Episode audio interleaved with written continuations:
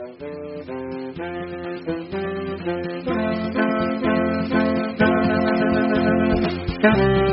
Badger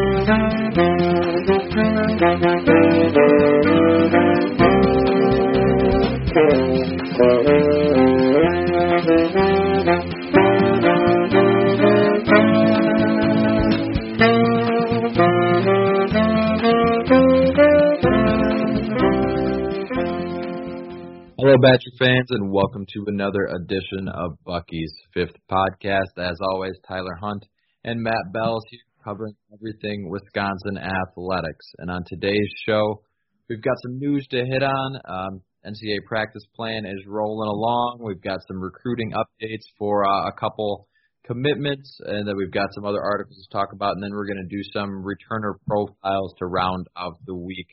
Uh, today's episode might be a little shorter, but it's because uh, we have to we're moving some things around, and we've got uh, some big stuff coming uh, for Monday's episode. So make sure you guys tune into that one. I think you'll really enjoy it. Uh, we're excited to drop it for you guys that way, and so this one will be a little shorter, a little bit more laid back, uh, but we promise we'll uh, really bring the thunder and the excitement on Monday afternoon. Matt, how are you doing today? I'm doing great. You know, it's just uh, it's a good day. Uh, you know, I got some ribs cooking, so I'm excited to tear into those later. But um, how you doing, man? I'm good. I'm good. Those uh, ribs sound delicious. Uh, I actually had a pretty busy day. We actually put uh, deposit down for uh, a little puppy, so both uh, both of us are doing well, and uh, hopefully you guys listeners are as well. Uh, I know you probably don't care about uh, my puppy and Matt's dinner choices, but it's our podcast, so we're going to talk about it. For and you guys can choose to listen to it. You got to listen to the intro for us anyway. So, um, but yeah, things are going good, man. Things are going good, and uh, I think there's some exciting news to talk about uh, on the uh, on the recruiting front and in the college football front for sure. Yeah, no doubt. Uh, you want to get into that news of the day? Here's what's happening. All right, guys, plenty of news to talk about in uh, this episode. First, that we're going to touch on the NCAA approved. We've talked about this a little bit already with the, essentially this practice plan that had been proposed uh, that kind of sets up uh, how the college football preseason will look like in terms of practices and things like that. It must have been two or three episodes ago that we talked about the the plan that had been proposed. Uh, the the NCAA has now approved that plan, so essentially it's it's all systems go for practice, uh, and they've got a nice setup uh, for guys to, and basically in terms of workouts, hours, things like that. Something that you'd normally kind of have already in place, but with coronavirus, it's a little different. But it looks like we we've got that set and approved by the NCAA, so definitely some positive news on that front. Yeah, no doubt. I mean, it looks it looks great. Um, you know, we we had talked about this a little bit that it still needed to be um, completely agreed upon. It just went through, um, but really it's just guidelines to to kind of schedule out what the um, this summertime will look like for teams across the country, um, starting kind of stuff up in in July thir- on July 13th to have things full go for when uh, teams play over that Labor Day weekend. So it, it's definitely you know baby steps in the right direction at this junction juncture. So it, it's it's definitely positive momentum, but it's it's just one of those things where there's still a lot of moving pieces, but that's definitely a, a good step in the right direction. Yes, most definitely. And anytime you're in in today's society where you're stepping in the right direction, it's a good and, and welcome sign uh, with everything that's gone on. It's it's been a hard few months without sports for sure. Uh, I know there's bigger issues in the world, of course, but I think a lot of people are starting to to really feel it and are excited that the potential for a lot of these sporting leads to you know be making their way back, and, and college football is going to be just as big a part of that. Where people are going to be excited to have it. I know Major League Baseball has been kind of kicking themselves uh, over that issue, but thankfully the other sporting leagues are starting to work their way back, and hopefully college football can kind of get off without a hitch as well, so we can uh, get back to what feels like a somewhat normal life because I know without sports everything still feels kind of weird. Um, so to have college football back in a in a normal way will hopefully help a lot of people out that way. Uh, yeah, I mean, oh, go ahead. I was gonna say like, but even even when things do come back, you know, like in terms of the NBA, that's going to be happening in kind of a snow globe down there in Florida, and then we've got uh, baseball coming back possibly, and possibly everyone has a universal DH. So things are things are getting weird in 2020, and uh, I think at this point we got to lean into it.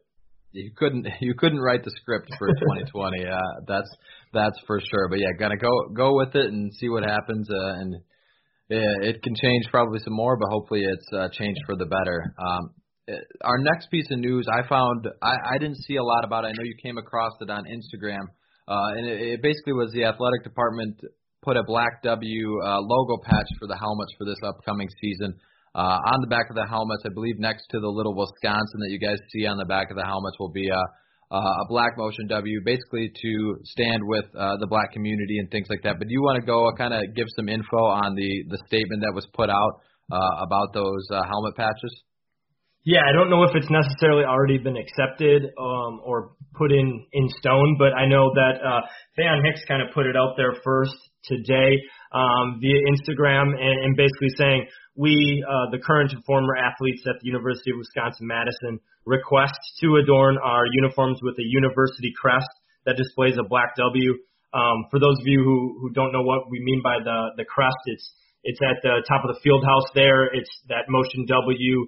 Um, you know, I, I've, I've got a hat that has that exact W on it, but um, they're saying to turn to have that on the helmet and have the actual W there the black. Um, and it is, is a way of, to show solidarity and commitment to the inclusion of, of black and other underrepresented um, students and that their lives matter. We stand with them in the fight of racial equity or equality, inclusion, and justice. We further stand with them against police brutality and systemic racism. Um, and, and this is something that's been put out by a lot of players have kind of followed suit both current and former. You know, you see James White um, tweeted it out on Twitter. Um, you've got statements being put out there by Joe Thomas as well as um, Dare Ogunbowale. So it, it seems like positive momentum and is on the side of Wisconsin. While you're while you're hearing a lot of other programs really struggle. Um, with uh, some of the societal issues that are going on in our country, it's it's it's a positive to see Wisconsin looking to do things that um, will hopefully shed light on on uh, those issues and hopefully be a, a way to recognize and to stand with um, those we care about. Yeah, and I like that you said that because I think in in so many situations that we've seen across the country with what's going on in Iowa, what's going on at Oklahoma State, uh, Wisconsin to be in in a, a news light that's positive in that direction is always good because that means you're you're standing with your players, you're doing the right things, you're taking the right steps to uh, make your team united and standing as one uh, to to battle against these these issues that have been plaguing our country for for far too long. So I think it's a really really cool story. I think it'll be an awesome uh, thing to see this year. And and like you mentioned, you you'd much rather be doing that and and creating positive change than having uh, the negativity announcements like you've seen around uh, Oklahoma State with some issues they've had, and, and you know Iowa, which we already talked about a little bit last week. So if you're in the positive light and doing the right things, uh, it's it's always good to see. And I think Wisconsin always does a good job of that, of of doing what they can to to stand with their players. And uh, I think this is a step in the right direction for sure to help make a change in the world and in the the college football community for sure. All right, our next piece of news, some recruiting stuff. Uh, big big announcement yesterday that not necessarily got looked past, but I, I don't know if it's been talked about enough, and that was the recent bumps uh, in terms of stars for two Wisconsin recruits in the class of 2021.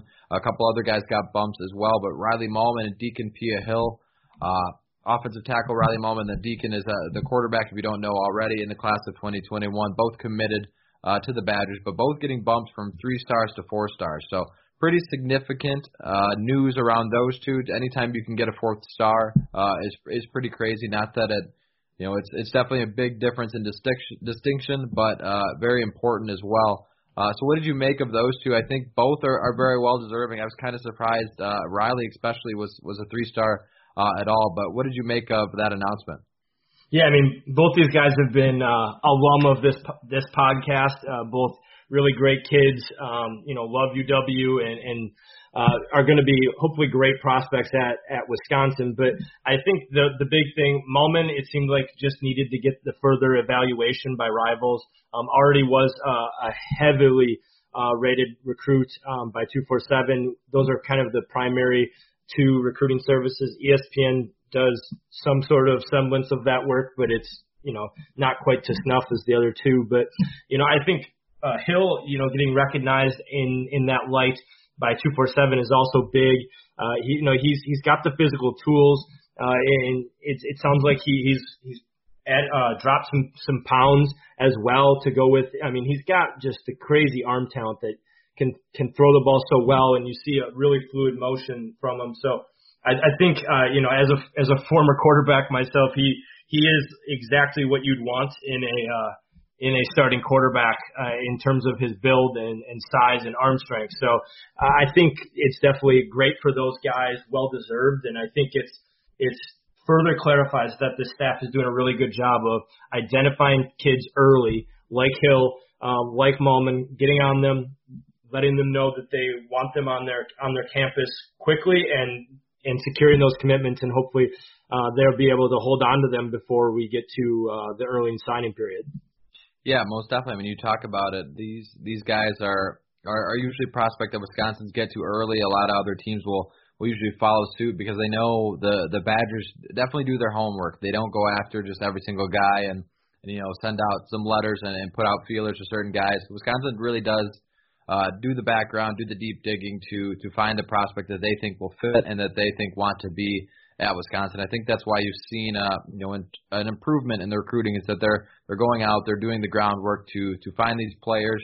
Uh, of course, on the field you have to be competitive, but Wisconsin's been doing that consistently for a long time, and I think that that certainly helps. And uh, you know it's it's well deserved for both of these guys. Riley, uh, when he was on the podcast, was very well spoken and uh, you know very very insightful about you know his high school time, and then Deacon uh, if if he doesn't have a career in football, it sounds like he's got a re- uh, career as a coach or a recruit. Because I think every po- every prospect that we've had on uh, that kind of talked about which other guy in the class was was after him to get him to Wisconsin, Deacon Pia Hill's always, name's always been mentioned. So uh, both great kids, and you, you love to see that, that they got bumped up. Just uh, for their standpoint, I'm sure they're both very proud of their efforts that they had, and then. Uh, I'm sure the coaching staff is ecstatic to to see that you know more recognition is going to their guys, and now they just have to uh, make sure to keep retaining that talent.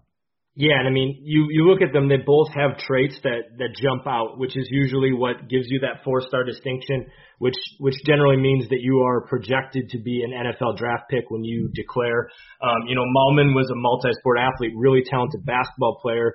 Uh, he told us when we were talking to him, he's you know six eight six nine instead of that the six seven that he's listed at, and and then you look at Deacon Hill, and you know he's got a, a family lineage of really really talented uh, athletes, you know, with with sisters who play water polo and are exceptionally good at it, you know, Olympic level athletes. You you then see kind of the what he brings to the to the football field and Wisconsin trusting their evaluation of, of when they saw him early to say, hey, he hasn't started yet, but but you can't deny the talent he has. It's it's one of those things where this is kind of what you get. So um, kudos to the staff for for kind of trusting those evaluations and uh, making making it happen. Um, I, did you catch that Loyal Crawford and Mike Jarvis also received bumps uh, according to the various services as well?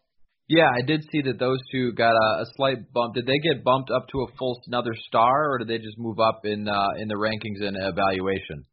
So for Crawford, it, it was a, a slight bump up in terms of I think he went up uh, a handful of uh, in, in, in comparison to the running backs. I know 247 right. had come out and said they basically just looked top to bottom across their running backs and and kind of watched film throughout it and and that helped them make those comparisons and, and really did a deep dive that way. So he moved up a few spots that include increased his ranking as well. Whereas Mike Jarvis, they they had kind of a placeholder ranking. They just kind of threw a two star on him at Rivals. Um, that's generally what they do, kind of similar. Probably much of these two in person, just because of everything. I know Loyal uh, had some injury issues when he was a uh, junior last year, but but I think I think it's just getting a, a more ro- robust time uh, to see these guys um, in film and be able to put in the time to see um, where they went. But yeah, Jarvis jumped up a full star from a two to a three star according to Rivals.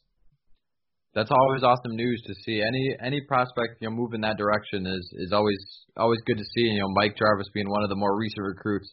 I know, uh, you know, these recruiting evaluators. There's a lot of kids out there, a lot of talented kids, where sometimes you don't get to put in a full evaluation and, and get a good grasp of these guys. So when you see, I'm sure Wisconsin, you know, in in the mix that that some recruiting services will pay a little bit closer attention and you know maybe evaluate these guys a little better, and then you see these boosts uh, for both Loyal and Mike Jarvis. So exciting members of this class, and, and once again, I think I feel like a, a broken record, but it just seems like something with this 2021 class is is really exciting, and uh, I'm excited to see what this group can do in terms of the commitments and and see what else they can land because I know uh, I know there's a couple still out there and uh, some some big ones out there that they're just, that they're working on or, or going to have in, in soon. So it's it's really a, a nice piece of work that this class of 2021 has formed. I'm excited to see what they do on the field. Uh, and speaking of the opposite of commitments, decommitments, I saw you had an interesting article out on Bucky's Fifth Quarter.com. Guys, if you haven't seen it already, uh, go check it out because I, I think it was a pretty interesting read. But can you maybe fill the listeners on for in for if you haven't read it already, what that was kind of about?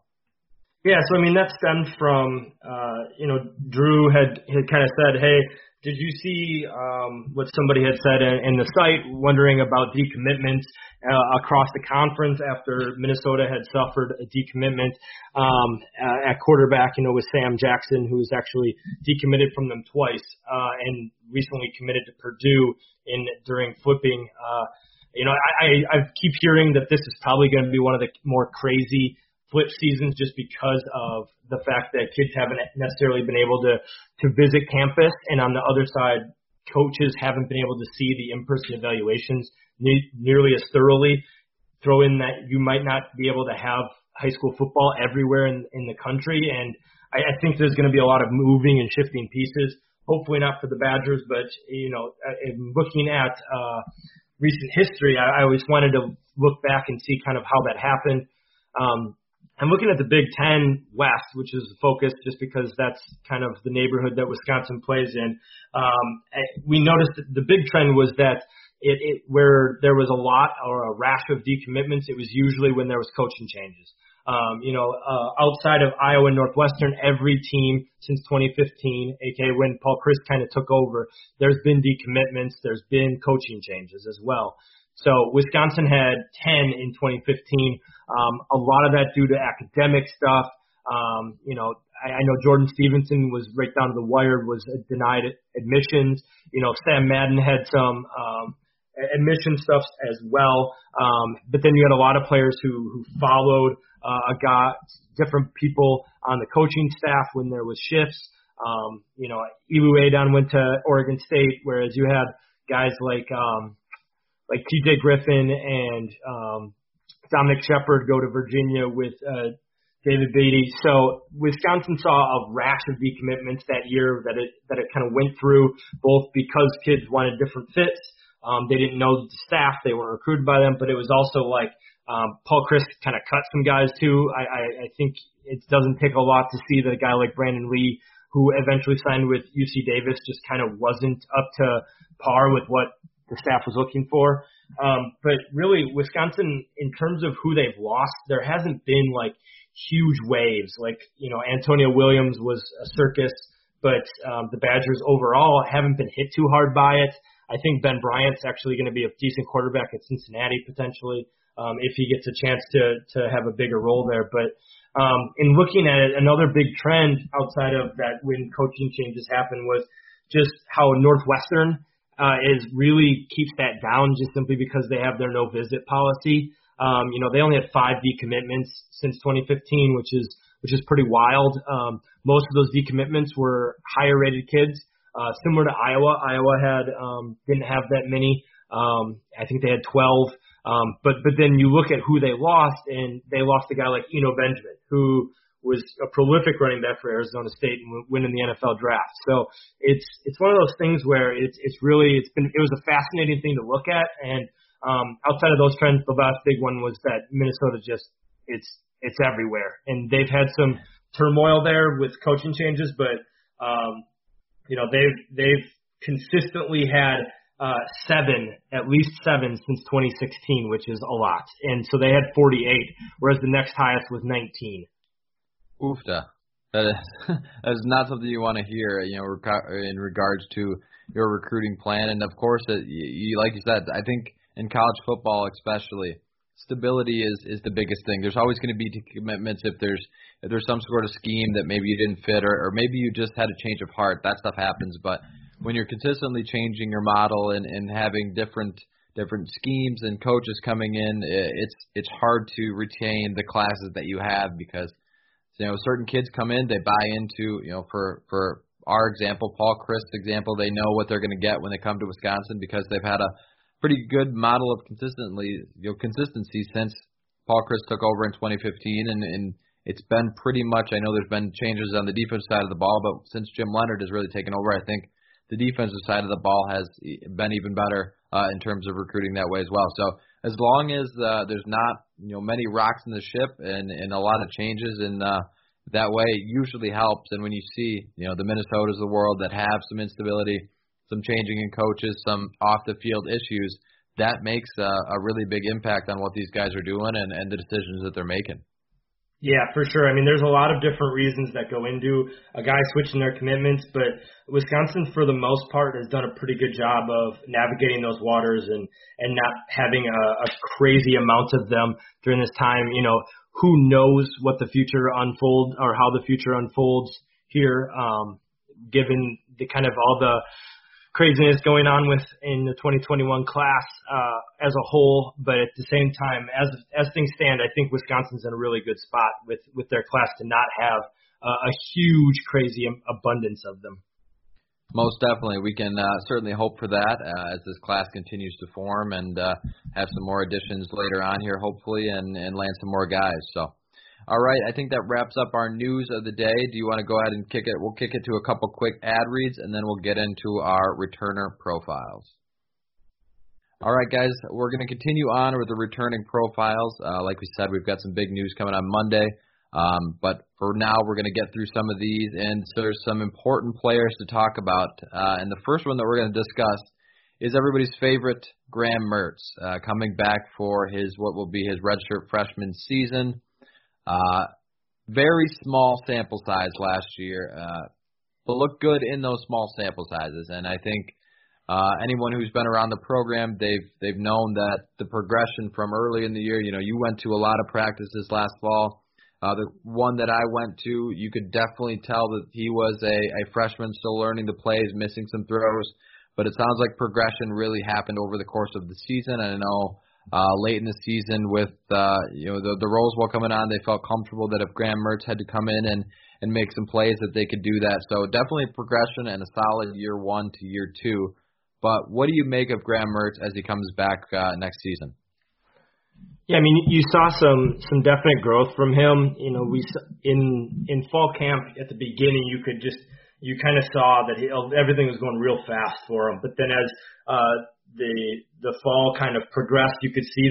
I, I like um, what Jack Coan brings to the table as well. So I think it's Jack Coan's job to to have this year, but I think Graham Mertz is your definitive backup, and, and I really would be surprised if the Badgers didn't do their best um, to get him on the field in some capacity at times because he is the guy that they're probably leaning towards um, taking over the reins come uh, the following season. So I think Graham Mertz, uber talented, uh, got everything you want in a in a quarterback. It, it's just a matter of at this point, Jack Coan, it's it's his job in my eyes right now, and um, I know a lot of people don't want to hear that, but just because of everything that's happening uh, in terms of the pandemic, we've talked to Jack Dunn and we've talked to Adam Krumholz, two guys who are in that locker room. Um, we talked to um, David Moorman, a guy who was in that locker room last year, and and they made it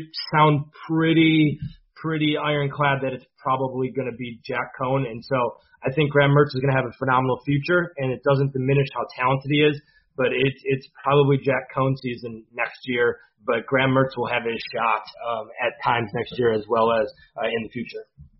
Yeah, I definitely think we'll see some of, of more, uh, most definitely, uh, from Graham Mertz this upcoming season. You think about uh, to only 10 pass attempts last season, uh, that Central Michigan game, uh, and worked into another couple games. It wasn't wasn't a lot, but definitely uh, enough to show some promise and some excitement. Uh, but you can't take away anything from Jack Coan. I think uh, that when you look at a fair assessment, he had a really good season last year. And coming into this year with everything that's going on, I'd have to agree with you. I think it's Jack Coan's season. Uh, and if you have to go to Graham Mertz in, in some sort of backup role, I, I think Badger fans, not only, of course, you're excited to see a highly recruited prospect on the field like that, but at the same time, you feel comfortable uh, with both of them. It's never a bad problem to have uh, two quarterback options uh, if something happens. I mean, even even third string. You know, I wrote my uh, returner profile on Chase Wolf. He, he's a pretty solid quarterback that you feel comfortable with. So to have both of those guys, I think firmly in the one-two spot to be able to come in and, and win you football games is good. But at the same time, Jack Coan is, is a senior. He's experienced. I think he's going to be the guy. But Jam or Jam Graham Mertz certainly uh, developed last year, and I think that was the important part. I remember in fall camp, he kind of talked about that he he was trying to pick up a lot of different things, learn the offense, learn the playbook. So last year definitely benefited him, and I'm sure this year in a maybe bigger role, it'll still definitely benefit him as well. All right, our next guy that we're going to touch on, uh, a guy that had an incredible season last year, 80 total tackles, uh, 50 solo tackles, and five and a half sacks, and that's Jack Sanborn. Going to come back and and really be one of the, the the key pieces to this defense when you look at what's coming back. Of course, the departure of Chris Orr and Zack Baun means Jack Sanborn's going to kind of be the focus uh, on that defensive side of the football. Had a phenomenal season. Actually, just was named to the uh, Lott Impact uh, Trophy watch list. So a lot of people have taken notice to what he did last year. But what do you make of Jack Sanborn as he enters this season? Yeah, I mean, dude's a stud. Like there's there's there's not much that you really need to to dive into about him. Uh, he he's a guy that I think is the most talented um, player on the defense. Uh, next year, I think there's a lot of really g- good players, but but I think in terms of what he brings to the team, he he's a difference maker. You saw him lead the team in tackles last year. He had five and a half sacks last year, which was which was uh, good for third on the team. Um, I, I anticipate that he has numbers um, in the tackles for loss and sacks that are more similar to where Orr was last year, in near the 10 range. Um, you know, you also saw three interceptions from him, a forced fumble, a fumble recovery. So he, he's a splash player. He's going to be one of the leaders of the defense. Um, and I mean, he there's a reason that he's on the Wisconsin edition of the Athlon Sports magazine. Like he is the the face of this defense in a lot of ways um, a prototypical linebacker. Um, you know, big, fast, physical. Um, you know, he's a he's a track and trace type of guy that he, uh, you know, he track him and smack him is is kind of what he does, and he's I think he's he's a guy that is was underappreciated at times last year, um, and, and really I think he could be even in in for bigger things next year. Yeah, I mean, when you think about uh, a, guy like him, uh, he always kind of reminded me of of Mike Taylor at UW, where just kind of showed up, uh, you know, would would record ten tackles, uh, go about his business, and go home. And similar to like a Ryan Connelly, just a guy that comes in, does his job. Jack Sanborn maybe doesn't get enough credit for for what he did on the field last year, and I think that this upcoming year you're going to really take notice if you haven't already. Or maybe you're sleeping under a rock, but Jack Sanborn's definitely going to be a guy that that, that people look to, and uh, there's there's a lot of excitement growing around him uh, for what he can do on the field at that linebacker position. Special, not only the tackle, you know, he can he can play the the pass defense. You talked about the interceptions, so. Uh, a really solid player that the Badgers are going to lean on heavily this uh, upcoming year, and hopefully more people have taken notice of him. I know uh, Athlon Sports uh, certainly taken notice, like you mentioned with the cover. Actually, got my uh, copy in the mail today, so excited about that. But uh, Jack Jack Sanborn, like you said, uh, a total stud uh, a guy that the Badger fans are, are going to hear a lot of from next year if you haven't already.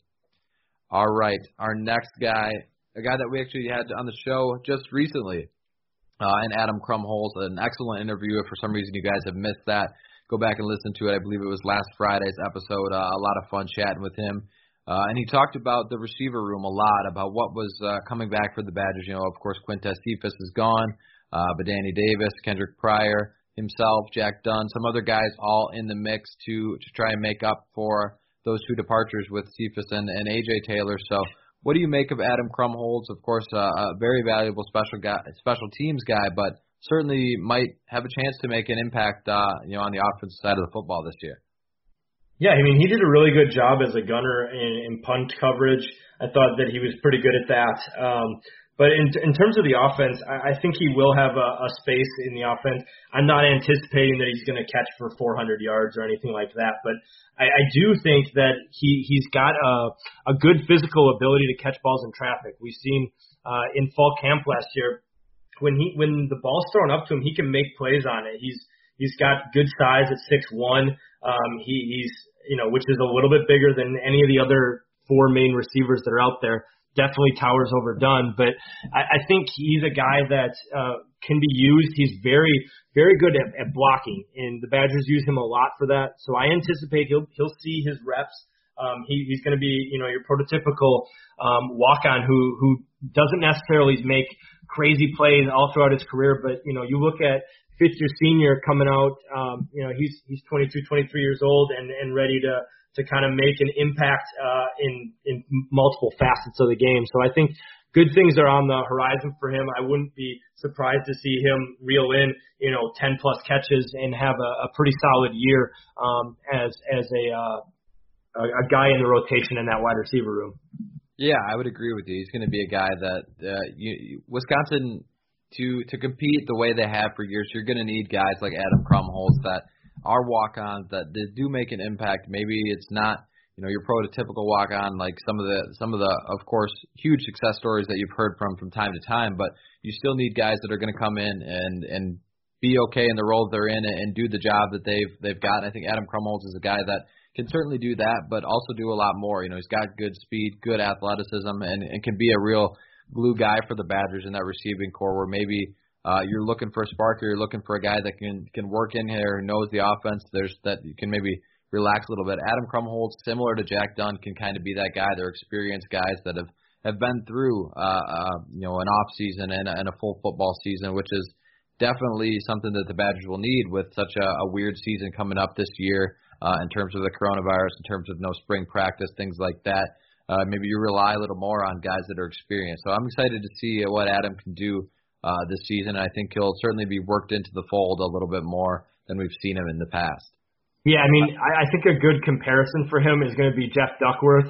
Anybody yeah. who remembers kind of that yep. 20 the 2010 to 2013 teams, you know, he he played, uh, you know, he didn't do much his first year as a freshman, but then he he caught, you know, anywhere between 9 and 15 balls in 2011 through 2013 and you know, I look at his senior year, he had 12 receptions, 176 yards, two touchdowns. If if Adam Krumholz gets you that, or maybe um, where he where um, Duckworth was his sophomore year with 15 catches for 230. You're you're in business. You're happy with that. You take that to the bank all day. I think um, you know you're having that out of your fourth you know wide receiver. You're you're pretty pretty damn happy. I think. Oh yeah, most definitely. I think that's going to be a, an exciting group to watch, and, and Adam Krumholz will certainly be a part of it. All right, the next player that we're going to talk about, another guy that really didn't see a, a lot of the field last year, only recorded two tackles and that's outside linebacker Jaylan Franklin. But coming into this year, uh, of course, we've talked about the outside linebacker position a, a couple times already with some other guys and Izayah Green-May. But you look at the outside linebacker position, Jaylan Franklin, there's going to be one spot out there where maybe he could compete with a guy like Izayah Green-May uh, coming back. Kind of similar guys, you know, lengthy guys. Uh, I know putting on weight was was kind of their main focus early on in their career. Uh, but what do you make of Jaylan Franklin as he comes back, and, and how much do you see him maybe uh, hitting the field in 2020? I think he'll definitely see the field. Um, you know, I'm not going to go and, and say that he's going to be the outright starter over Izayah Green-May or anybody else really in that room, just because there are so many talented options. You know, uh, you got Herbig coming in, you've got Spencer Lytle. Um, there's a, there's a lot of guys. I anticipate that they're going to use uh, the kitchen cabinet on on teams using the different skills that these guys have.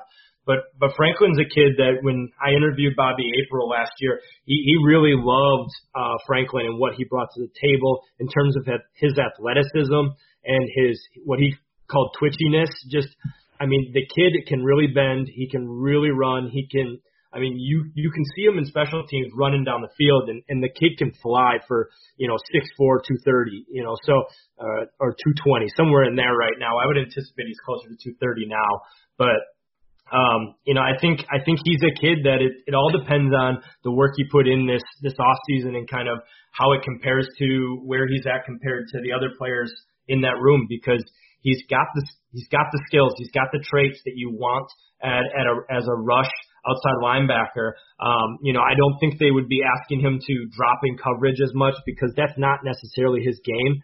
But if he's going to be a guy that you're going to bring in in pass rushing situations.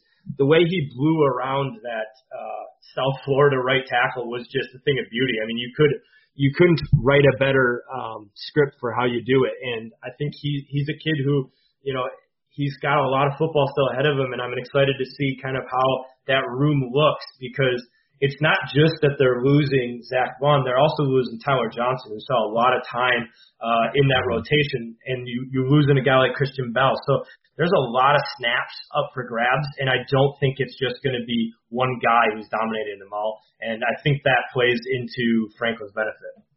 Yeah, most definitely. You look at that outside back, outside linebacker room. You know, you're going to need guys that are fresh that you can rotate in, and I think Jaylan Franklin can certainly use his skill set that he's got uh, and and work his way into the fold. Jim Leonhard is always looking to play his best 11 guys, but he knows that he has to rotate in guys, and he he's got to trust you know 15, 16 guys depending on uh, the positions that way. So certainly uh, a strong candidate to maybe make an impact, and, and who knows that outside linebacker position is one that's going to be a, a contentious battle to watch for, and Jaylan Franklin will certainly be in the mix. All right, our final player profile for today is uh, the next great Wisconsin lineman in terms of just stud, uh, kind of an NFL prospect already, and that's uh, Cole Van Lanen, a kid that's coming back, had a, had a really good year last year, uh, but wanted to come back this next season and, and really prove himself. So, what do you make of Cole Van Lanen uh, as he enters this 2020 season? Yeah, I mean, I think he's he's probably the most established offensive lineman that the Badgers have coming back. I mean, you could make an argument for Logan Bruss as well, just because they both played a lot of football. But um, Van Lanen's really good uh, in, as a run blocker. Still working on on some of the the finer things with uh, footwork for for pass blocking. But I mean, outside of having to block, uh, you know, some of the cra- crazy guys that are across from him in this league last year, he played really well. You know, I think the Badgers are in a really good place uh, across the offensive line, assuming that uh, things come together for them. Um, but at the same time, I think he's he's a really good player. Should get drafted uh, after this season. Um, but um, but we'll just see. I think I think uh, you know outside of that game against Chase Young, where Chase Young just continued to show why he was a top three pick. Um, he he played really really well, and he was also battling some injuries. So I think he, he's a guy who's really, really talented, and he's just the next Wisconsin offensive lineman that's going to go on and hopefully have success in the league.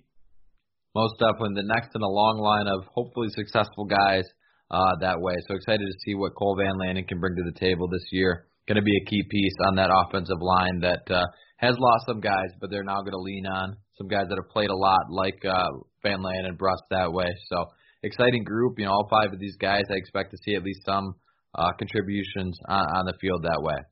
Uh, all right, I think that's the last of our returner profiles. Anything else you want to hit on before we wrap up the the week of the podcast? No, that should do it. But make sure you guys check out what we have in store on Monday. Uh, I think you'll really like it. Pretty cool um, stuff happening. So uh, have a great weekend, Tyler.